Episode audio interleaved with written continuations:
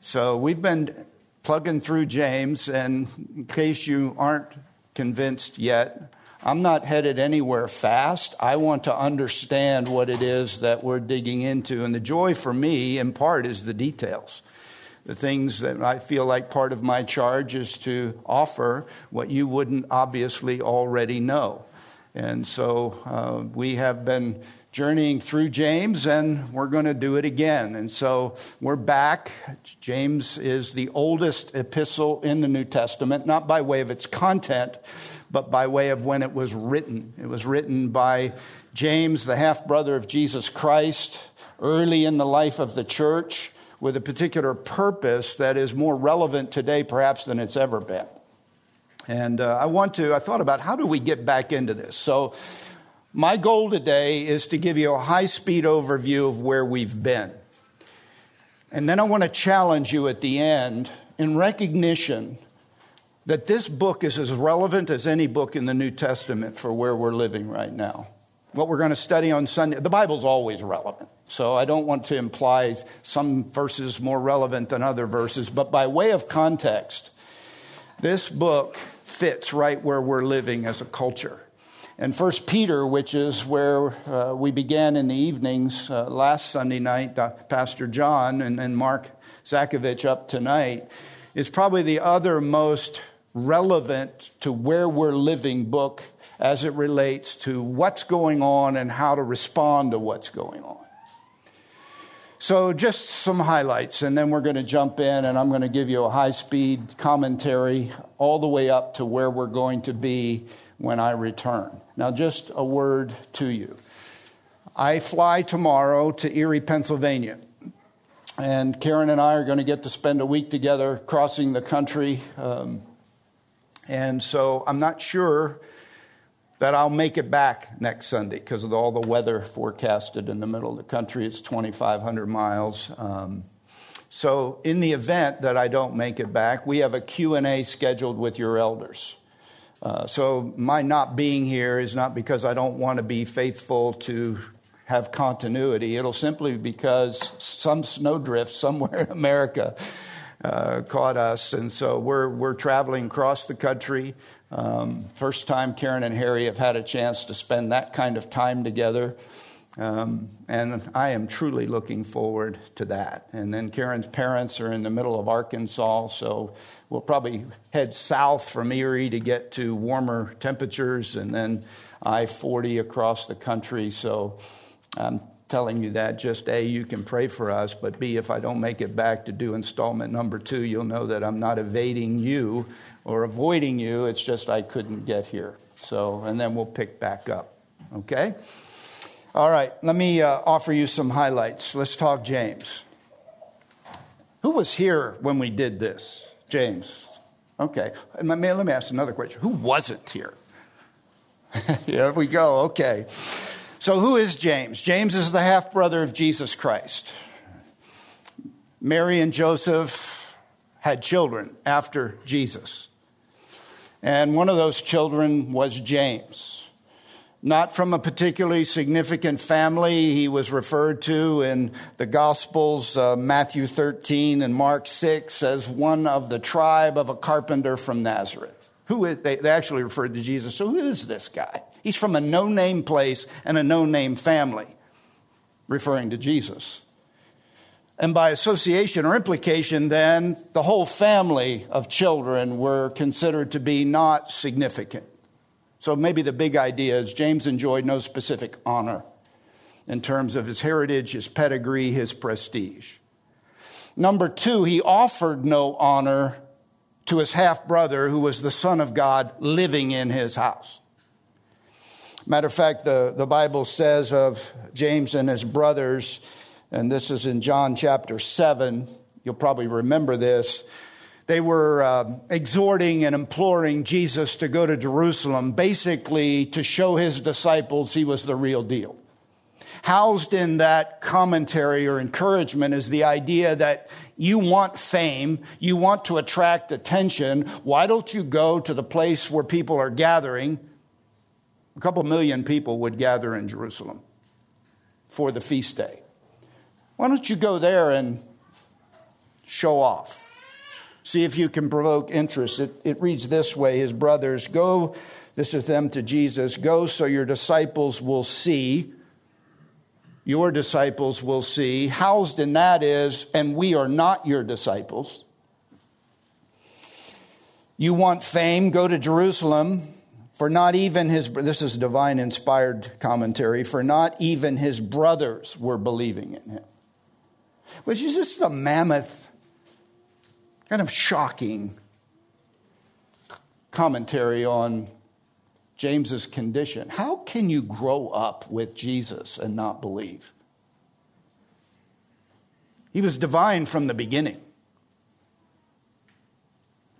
the pleroma, the fullness of God, dwelt him in, in him in bodily form. He was teaching leaders in the uh, temple when he was 12.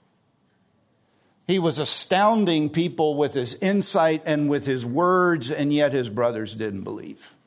James was one of those brothers. But James went on to become the most, one of the most significant players in the New Testament in terms of the kingdom of God.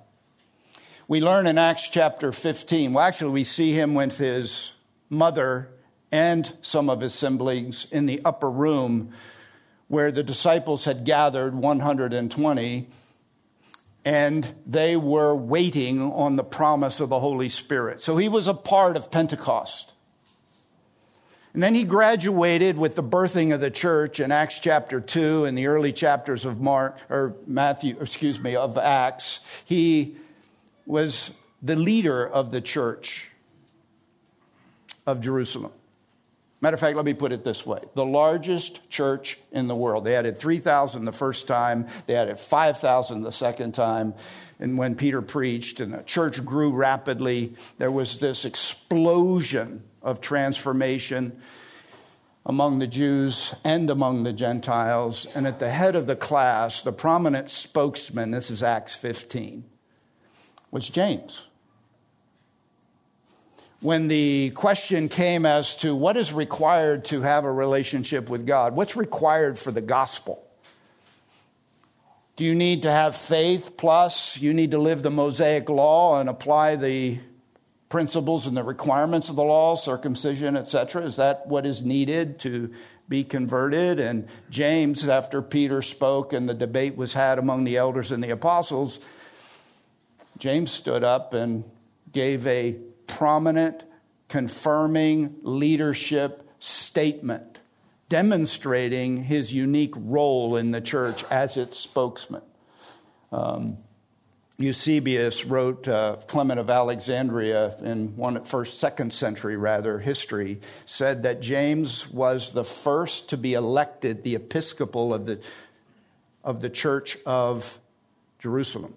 Episcopal meaning overseer, like the president, the chief spiritual leader in Jerusalem was James.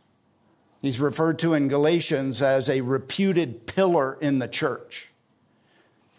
So James goes from a man of no honor who granted Jesus no honor to a place of high responsibility and honor in the church at Jerusalem. The question is, well, what happened to him?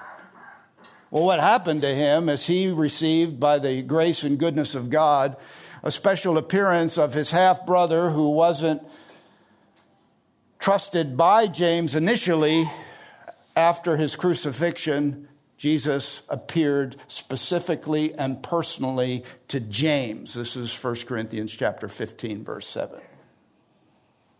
He appeared to 500 at one time and then it's mentioned specifically that James received the appearance of the Lord Jesus Christ himself. So this non-believer became a convinced believer.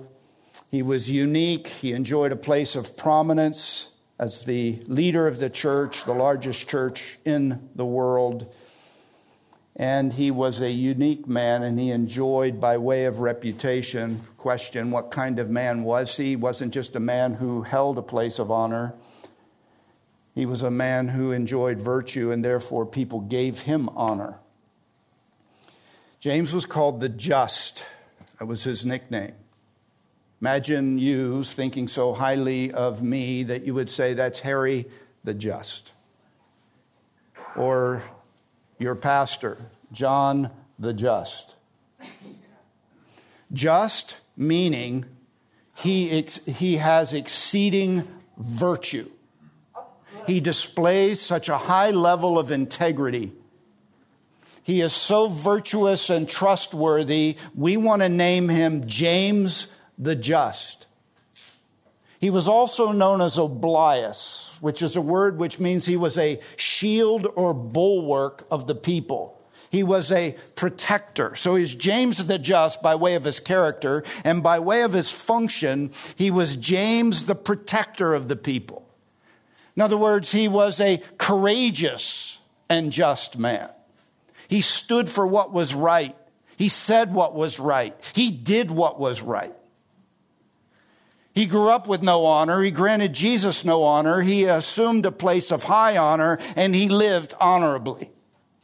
That's James.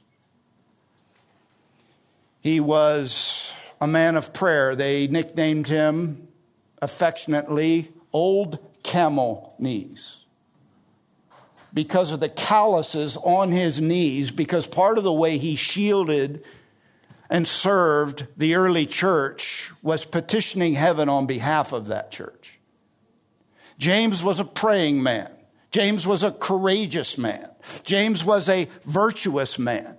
James had experienced the living Christ resurrected from the dead, and it changed his life. He was passionate and he was a shepherd. There are 108 verses in this little epistle five chapters. You can read them in 14 minutes out loud. As an encouragement to you, I want to encourage you to begin to read James again. I'm sure some of you did that with us back in the beginning of our study. There's nothing better than to saturate and let the word of Christ dwell in you richly in order to gain access to the treasure not normally seen. And the best teacher is the Spirit of God who lives in you, not the man at the front. So as you read through James, and again, you can do that in 14 minutes, 108 verses. 60 of those words in this book are imperatives. An imperative is a command, it's a non negotiable exhortation. It'd be like me saying, Sit down, Marco. That's a command. I could say, My brother, sit down. That is also a command. James uses my beloved brethren over and over in this book. He is a shepherd who is a prophet. He tells God's people what to do by way of non negotiation. And the reason he is writing this book is because Paul of Tarsus has introduced persecution against the church at Jerusalem. Saul of Tarsus to become Paul. And because of that persecution, all of these Israelites who had gathered to Jerusalem experienced Pentecost from all over the nation. Now, being a part of the early church, was being persecuted so severely that they're dispersed throughout the whole empire. They are the, verse 1, James 1, the diaspora. You know the term spore. This is diaspora. This is seed blown throughout the empire. By the sovereignty of God, the people of God are dispersed by persecution from a man who hated God, who would ultimately be converted by God, Saul, who would become Paul, persecuting the church, and the church is like seed strewn out all over the empire. There was no colony, province, or place that Jews were not dispersed. Let me read you something that Josephus, a Jewish historian, said. And he cites several significant historian, historians of that area. area. And, and basically, it went like this Not only were they dispersed like seed because of persecution, the Romans, when they conquered an area, wanted to inhabit those cities with people so that they could gain benefit, and they also had control of those people. And they invited their citizens and others who would volunteer to go inhabit these newly conquered lands and cities. And the Jews readily volunteered to be new citizens in a new place. It is hard, quoting, it is hard to find a spot in the whole world, said a Roman historian, which is not occupied and dominated by the Jews. Josephus said there is no city, no tribe, whether Greek or barbarian, in which Jewish law and Jewish customs have taken no root. So, James, the head of the church at Jerusalem, is writing to Jewish Christians, newly converted. We don't know how long they were benefited by the early fellowship of the church, the teaching of the church, the apostles gathered in Jerusalem. What we know is they were dispersed like seed because of persecution. And part of the attraction to the various corridors of the empire was an opportunity created by the government to move them and plant them in order to benefit from their ingenuity, their industry, their interest, their enthusiasm, and their capacity. They were all over the known world. And I just think it's worthy in pausing right here to say, isn't it amazing the sovereignty of God to use difficult things to supernaturally engineer the promoting the gospel where it hadn't been heard.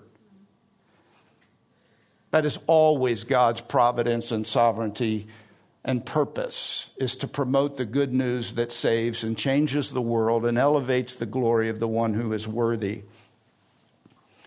Diaspora, I'm writing, and I'm writing driven by a particular desire. And here it is. Here's the big, big idea and theme of the book that you would possess a real, saving, genuine faith that fulfills the purpose of your salvation, which is influence and impact. And secondly, you wouldn't be deceived into believing that believing by itself is enough. That claiming and professing, acknowledging and verbalizing, gathering and sacrificing and worshiping. That you wouldn't be deceived into thinking that all of those outward things validate your faith. This is the senior pastor of Jerusalem, the largest church in the world, writing to the people he had shepherded, dispersed into the world as seeds of the gospel, saying, Live like the gospel requires. Genuine faith works. And there is a kind of faith that is useless. Look at chapter 2, verse 14. And by the way, 214 is where we're going to pick up when we dig back in. Because that's we ended in verse 13 of chapter 2. But he says in verse 14, What use is it, my brethren? Notice my brethren, notice what use is it, what value if someone says he has faith, but he has no works, can that faith save him? Verse 18. But someone may well say, You have faith and I have works. Show me your faith without the works. In other words, you can't do that. You make a claim, and I will show you my faith by my works. The theme of this book is the faith that works. I'm calling it real Christianity because saving faith has a living and real reality that flows from it. The subtitle of the book of James, as I understand, it, is not just faith that works or real Christianity, the kind of faith that's useful both now and in eternity but it is the lifestyle and convictions of a biblical Christian. I imagine that what James has been hearing is a report from the distant places where God's people have been dispersed, and he's hearing reports that aren't enthusiastically encouraging to him. the people of God not living as the people of God. And so it's like he takes up his pen under the inspiration of the Holy Spirit and 60 times says, You need to live this way. This is non negotiable if you have a real faith. And there's a kind of faith that can talk, but it's useless. And there's a kind of faith that says, I have it, but has no works to validate it. There's the kind of faith that makes professions, but doesn't have a, have a living reality. There's a kind of faith that's useless, listen to me, and impotent. It has no influence. It's actually counterproductive. To make a claim and not validate that claim by the realities of living, working faith is actually injurious to the gospel. It undermines its credibility and its veracity. Number of ways you could entitle this book Genuine Faith Works, Proofs of Genuine and Saving Faith, How Real Faith Works, and How Genuine Christians Should Live. I like the lifestyle and convictions of a biblical Christian. If you're a Christian, these are your convictions. This is the way you live. And if you don't live this way, you need to adjust the way you live. If you don't live this way, you need to examine your heart because you may not be in Christ. You just may be talking as if you are a follower of Christ. There is kind of faith that mean, needs to be displayed to the end that others will see what the gospel is, who Jesus is, and desire the things you possess because they see it lived out in your real life. Now, listen, you're in a culture that needs to see the truth. Amen? They need to see it. They need to hear it. Faith comes by hearing, hearing by the word of God, but they need to see living, actual faith lived out in a compelling and a convicting and a validating way. And this is the book for Christians who need to know how to live. You want to calibrate yourself? This is how you calibrate yourself by assessing and evaluating how real Christians live and think. All right, James chapter 1, verse 1. There's another thing that you ought to refer to when you think of James, not just the just, not just Oblias, the bulwark of the people, the shield, the courageous leader, not just camel knees, the passionate petitioner and prayer, but listen how he defines himself. James a bondservant of God and of the Lord Jesus Christ. Bondservant, you know, is not the best way to translate what James calls himself. James calls himself a doulos. Did everybody get their legacy standard Bible? Did you get to stand in line and buy one? Well, what you're going to read, if you read that, you're going to read James, a slave of God and of the Lord Jesus Christ. You know, James didn't refer to himself as the pastor of the largest church in Jerusalem. He didn't say, I'm a prominent leader. He didn't say, I'm the personal witness of Jesus Christ. You know, he appeared to me. Oh, hey, Peter, Paul, when they came to Jerusalem, they sought guidance and counsel from me. Hey, I grew up with Jesus. He didn't say, I grew up among the Son of God. I did not grow up in a place of honor.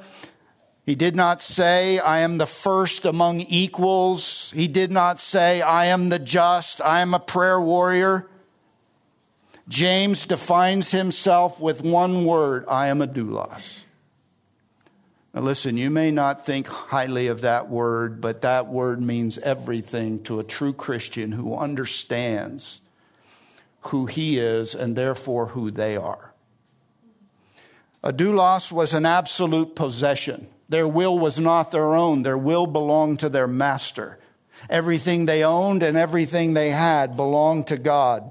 It denotes the one who is derived or deprived rather of his personal freedom and so becomes fully an instrument in the hands of his master. He is one who can never say no to his master. Everything he has, he belongs to the master. And when James says, I am the master, the slave of God, he's saying, God is my master and his son Jesus Christ is my Lord.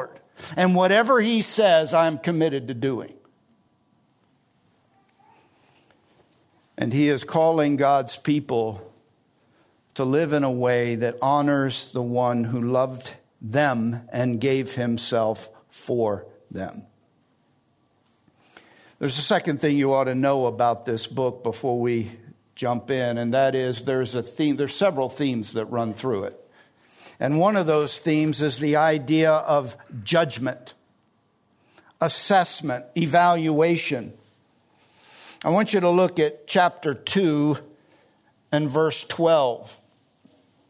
James says, one of these imperative statements, so speak and so act as those who are to be judged by the law of liberty.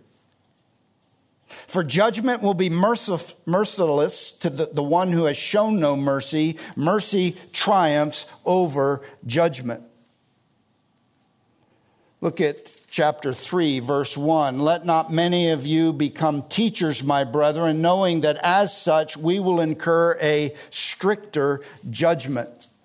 Look at chapter 5, verse 9. Do not complain, brethren, against one another, so that you yourselves may not be judged. Behold, the judge is standing right at the door. Verse 12. But above all, my brethren, do not swear either by heaven or by earth or with any other oath, but your yes is to be yes, and your no, no, the end of 12, so that you may not fall under judgment. James chapter 4, verse 11. Do not speak against one another, brethren. He who speaks against a brother or judges his brother speaks against the law and judges the law. But if you judge the law, you are not a doer of the law, but a judge of it. Verse 12, there is only one lawgiver and judge, the one who is able to save and to destroy. Who are you to judge your neighbor? You're not to judge, but you will be judged and you will not be assessed by your fellow brothers and sisters. That is prohibited. But what is sure and certain is there will be an assessment of your life, your words, your actions, your obedience to the commissioned call of a slave to the master himself. And whether it's the Bema seat of Corinthians or the burning of wood, hay, and stubble 1 Corinthians chapter 3, there will be an assessment. And part of what I want to encourage you as your brother and fellow slave is assess yourself. Because you will be assessed. You will be assessed. And what this book provides is categories or are categories where you can say, How am I doing? because these imperatives are proofs of your salvation, and they are the measure of the reward that comes when you meet your judge and master. There's another thing that this kind of living out faith does it not only proves your faith, it not only gives you an evaluation tool to assess your faith in preparation but it also means to perfecting your faith. I want you to look at James chapter 2 and verse 22. And it's a reference to Abraham offering his son Isaac. And the word justified is not used in the typical imputed as righteous. Justified means to declare righteous. That's one of its meanings. So when you receive by faith the gospel of Jesus Christ, the imputed righteousness of God, the righteousness of Christ, is legally and forensically deposited to your account. You possess perfect righteousness. It is not your own, it is a gift. The word justified. In this book, the word justified is not being used as declared righteous, but listen to me, uh, but rather as validated to be righteous. Verse 22 Let's read 21. Was not Abraham our father justified by works? Not declared righteous by his works, but validated as righteous by his works. When he offered up Isaac, his son, on the altar. Otherwise, it would be, hey, because he was willing to offer Isaac, he was declared to be righteous. No, he was declared to be righteous because he believed God. Remember, Abraham staggered not at the promise of God. Romans chapter 4 grew strong through faith, being confident that what God had promised he was able also to perform. Therefore, God declared and imputed, called Abraham righteous. Faith birthed his righteousness, but obedience validated that righteousness. His works validated his claim and his condition. Now look at verse 22. Not only proves faith, it not only validates it, verse 21. You see that faith, watch this, was working with his works. And as a result of the works, faith was what? Say it out loud. Perfected. And what does that mean? It means when you live your faith, you grow and perfect and mature your faith.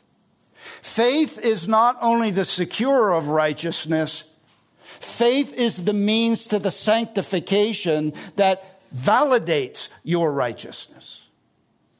When you obey by faith, the prescriptive desires of God who is worthy of your worship, you grow your faith. You perfect it. A lot of Christians are stunted in their fellowship because they don't obey what they need to do as a slave of the master. And by their disobedience, they stunt their growth. And every time you come up against a moment where you're going to obey or disobey, trust or not trust, you have an opportunity to grow or not grow. Because true faith is not, not only is validated by your works, your works are a tool and a means to perfect and grow and mature your faith. Which is what verse 22 says. As a result of the works, faith was teleos, matured. It grew. It's the same idea of, in chapter 1 where it says, let endurance, verse 4, have its perfect result. Let your trouble produce an outcome that grows you so that you're whole, complete, and lacking in nothing. You're more like Christ. More mature, more Christ like, more capable. How? Because you're applying your faith. This is God's exercise program for every Christian.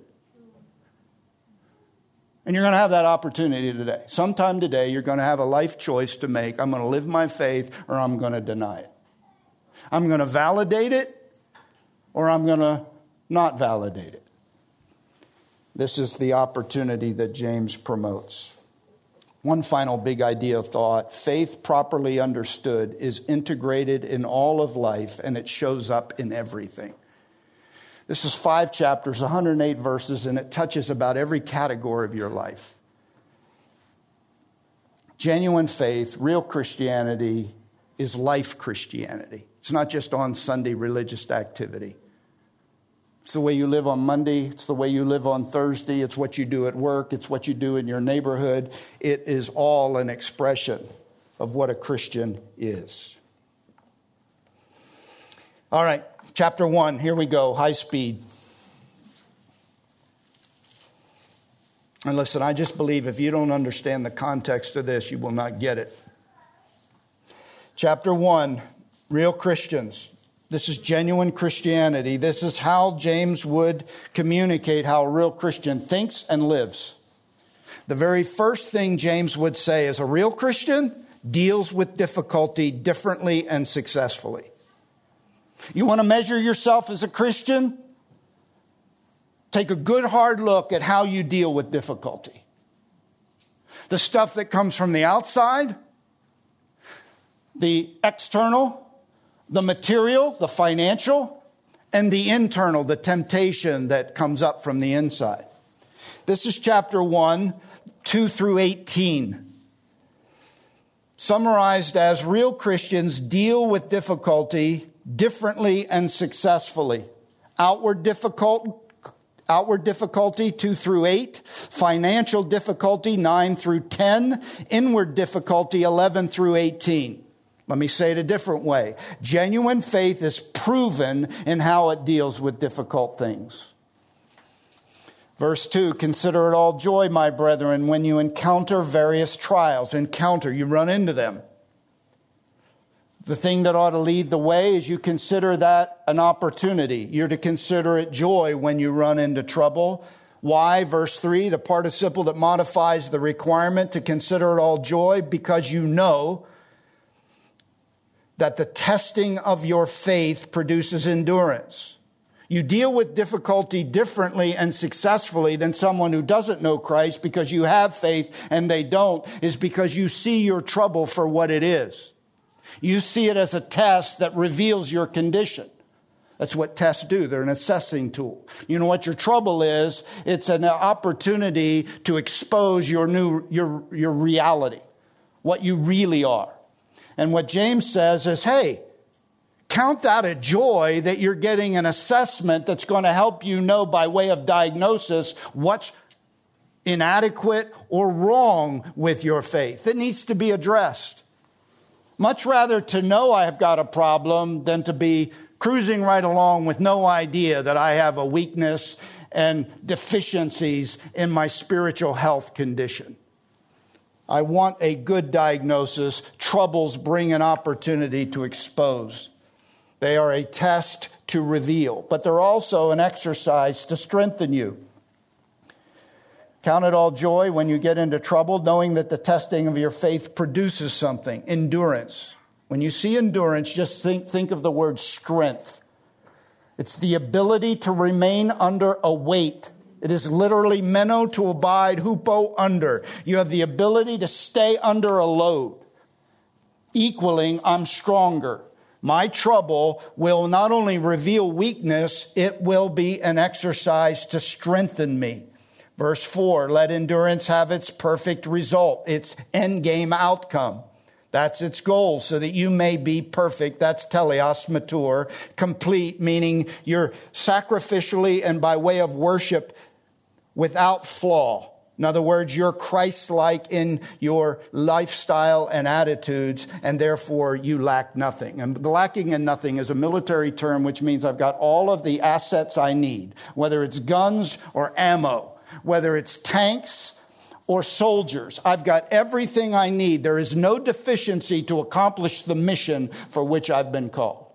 Now, here's what a real Christian does Real Christians see their difficulty as an opportunity to see where they need to grow. An exercise that produces strength, that will result in a lifestyle that reflects Christ, mature, and lacks no thing for the mission for which that slave has been called by his master. They see trouble for what it is but they're not adequate. They see themselves for who they are. They lack wisdom. Verse 5, first class condition in Greek, since, but since, that the if is not a conditional, it's an emphatic. Since you lack wisdom, let him ask of God. Who's the person who needs wisdom? The person in trouble. Why? They need guidance. There's all kinds of troubles you get into, you don't know what to do. This says, since you lack wisdom. First class condition in the Greek language is an emphatic way of saying something that's true, not something that might be true. And I like this illustration because I think it communicates. If I say to you, listen, if I'm a man, treat me like a man. Now, I use the word if, a condition. Might be true I am, might be true I'm not. I'm gender confused, I'm not sure. That's not what I meant. You know what I meant. If I'm a man, treat me like a man. It's an emphatic way of saying, since I'm a man, treat me like I'm a man. This is the first class condition, verse 5. If you don't get this, you're in trouble when you're in trouble. Since you lack, ask the now, oh, you don't have anything. You're desperately all the empty. The cupboards are bare. When it comes to the wisdom that you need to navigate difficulty, you have nothing. You can't get it from a book. You can't get it from a buddy. You get it from God, who is the source of wisdom. And since you are desperately inadequate, you're intrinsically unable to know what to do when life brings you something difficult, go get it from God, who gives it generously. And he gives it generously without reproach, no shame, graciously. And if you ask in faith, passionate prayer, which he goes on to say, Verse 5, who gives to all generously without reproach, that's graciously. Here's the promise it will be given to him, but he must ask in faith. That's a present tense idea. It's a consistent asking, What do I do now? And it will be given to him.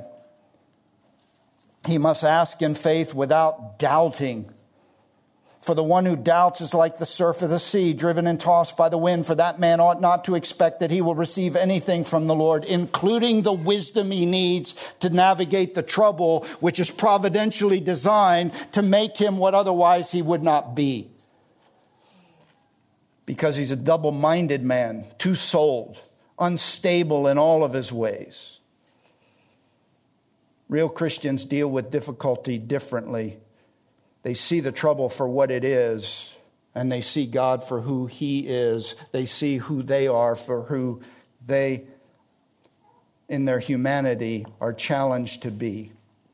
Verse 9, but the brother of humble circumstances is to glory. He's going to apply the trial to troubles financially.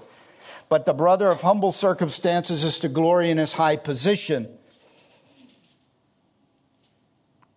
He's got humble poverty but he's to glory in his position. The truth, the wisdom applied to this guy is my financial condition is not the real source of my identity. My source of identity is in Christ, not my bank account.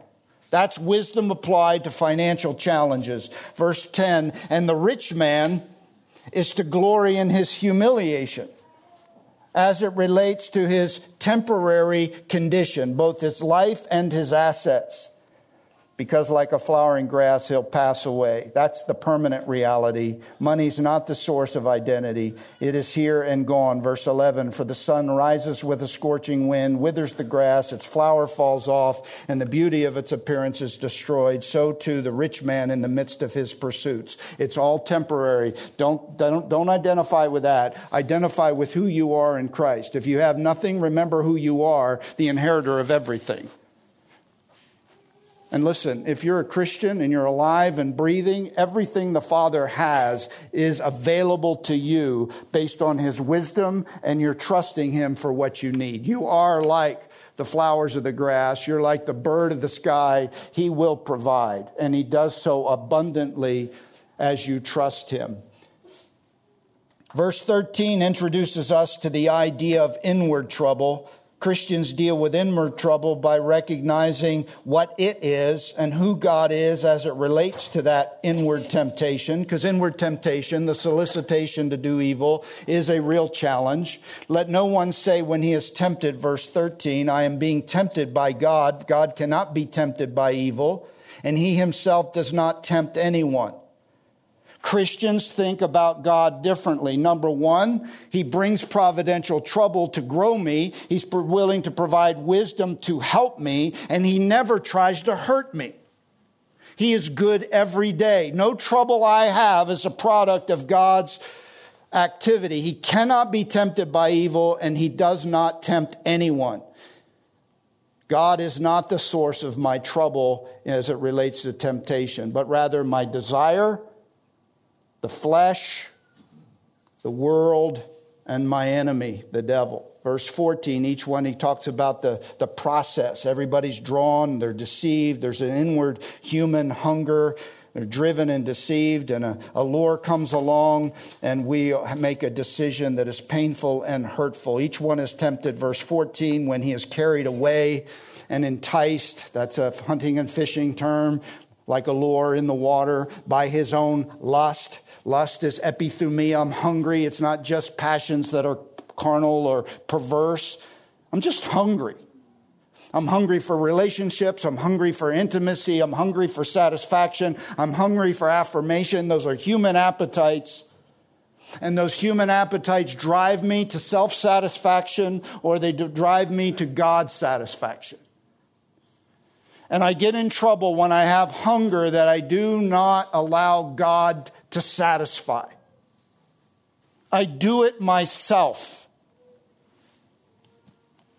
Last Sunday, when Hovid was taking us through David's confession and confrontation, a verse stood out to me that I actually a series of verses that I hadn't thought about in this way. Everybody kind of who's Christian very long, you know about Nathan's confrontation, the uh, the little lamb story, and David saying that guy deserves to die, and then Nathan saying on behalf of God, "You're that man." Everybody knows that. But what I didn't remember is what came next. What Nathan said after he said, David, you're the man. What he said is, The Lord God says to you, It is I who anointed you king over Israel. And it is I who delivered you from the hand of Saul. And I gave you your master's house, and I gave you your master's wives I made you king over the house of Israel and Judah. Now listen, this is God talking to David. And if that were too little, I would have given you more.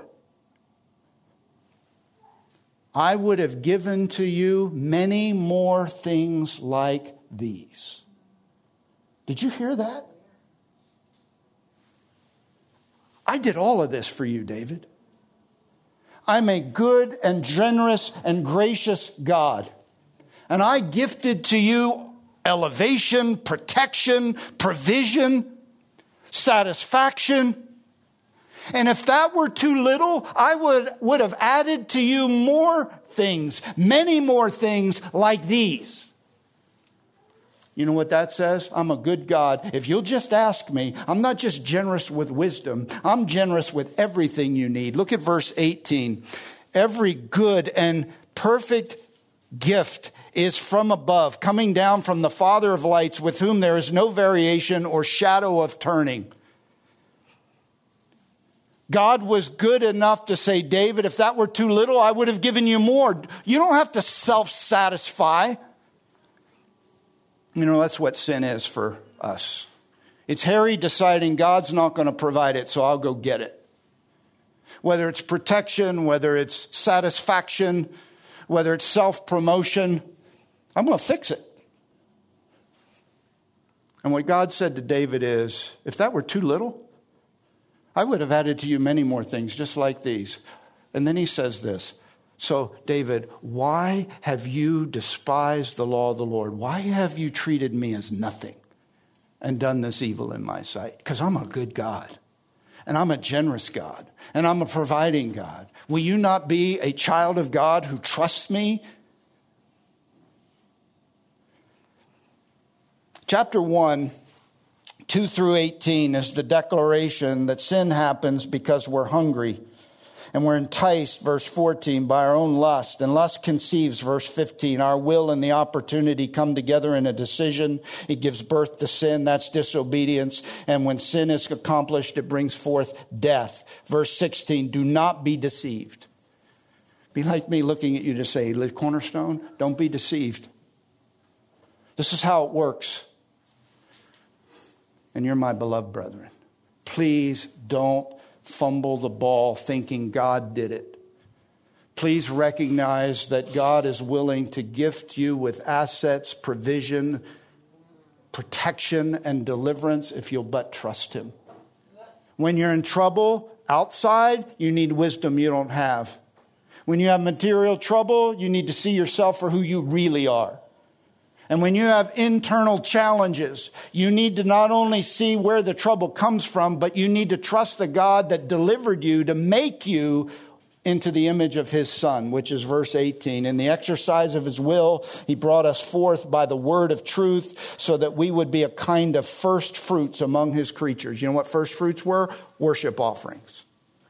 The first and the best given to the the people of God, the representatives of God, to be offered as worship to God in recognition that the giver, who is the best, gave the first, and you're giving the first and the best back to him. And through the exercise of his will, not your will, he brought you forth by the word of truth to not only change you, give you eternal life, declare you righteous, but to commission you as an agent of worship. For God to send temptation is contrary to the purposes of God and the character of God. The purpose of God is to make you a worshiper. He's not going to send you temptations that defeat that purpose. And the goodness of God is generous giving so you don't have to pursue sinning. And James comes out of the gate by saying, You want to be a real Christian? You got to deal with trouble differently than what comes natural and you got to deal with trouble successfully by trusting God, seeing yourself for who you are, and allowing that difficulty to be used for His glory. Can you say amen to that? So, we got started. Let me invite you to take 14 minutes a day and read the book. Do it three days a week. That's not terribly ambitious. Second thing, pick out a verse, one verse each time you read it, and write it down and spend some time thinking about it. What does this verse mean? What are the implications of this, and how does my life change because of this? Because the greatest living leader of the Church of Jerusalem is calling the Church of Jesus Christ in Sun Valley, California to live their faith. And how does your faith need to look as you live it? For the glory of the one who is placing you like seed in a culture that needs the truth desperately, not just people who say it, but people who validate it as legitimate and real. You are the salt of the earth and you are the light of the world. That is who you are. The call is to be who you are. Father, thank you for the opportunity to open this book today and to jump back into the treasure of truth. Thank you for James. Thank you for his character, his conviction, his pastor's heart, and his prophetic, courageous voice. Help us to hear these words as if they were written not in the 60s, 62 AD, but as if they were written today. From our pastor to us as we go out throughout the community, inspired by heaven, calling us to live what we believe real Christianity. That not only might we be blessing and benefit to our neighborhood and our community and our workmates, but we'll be blessed and you'll be blessed. That's my prayer. And I ask it today in Jesus' name. And all God's people said, Amen.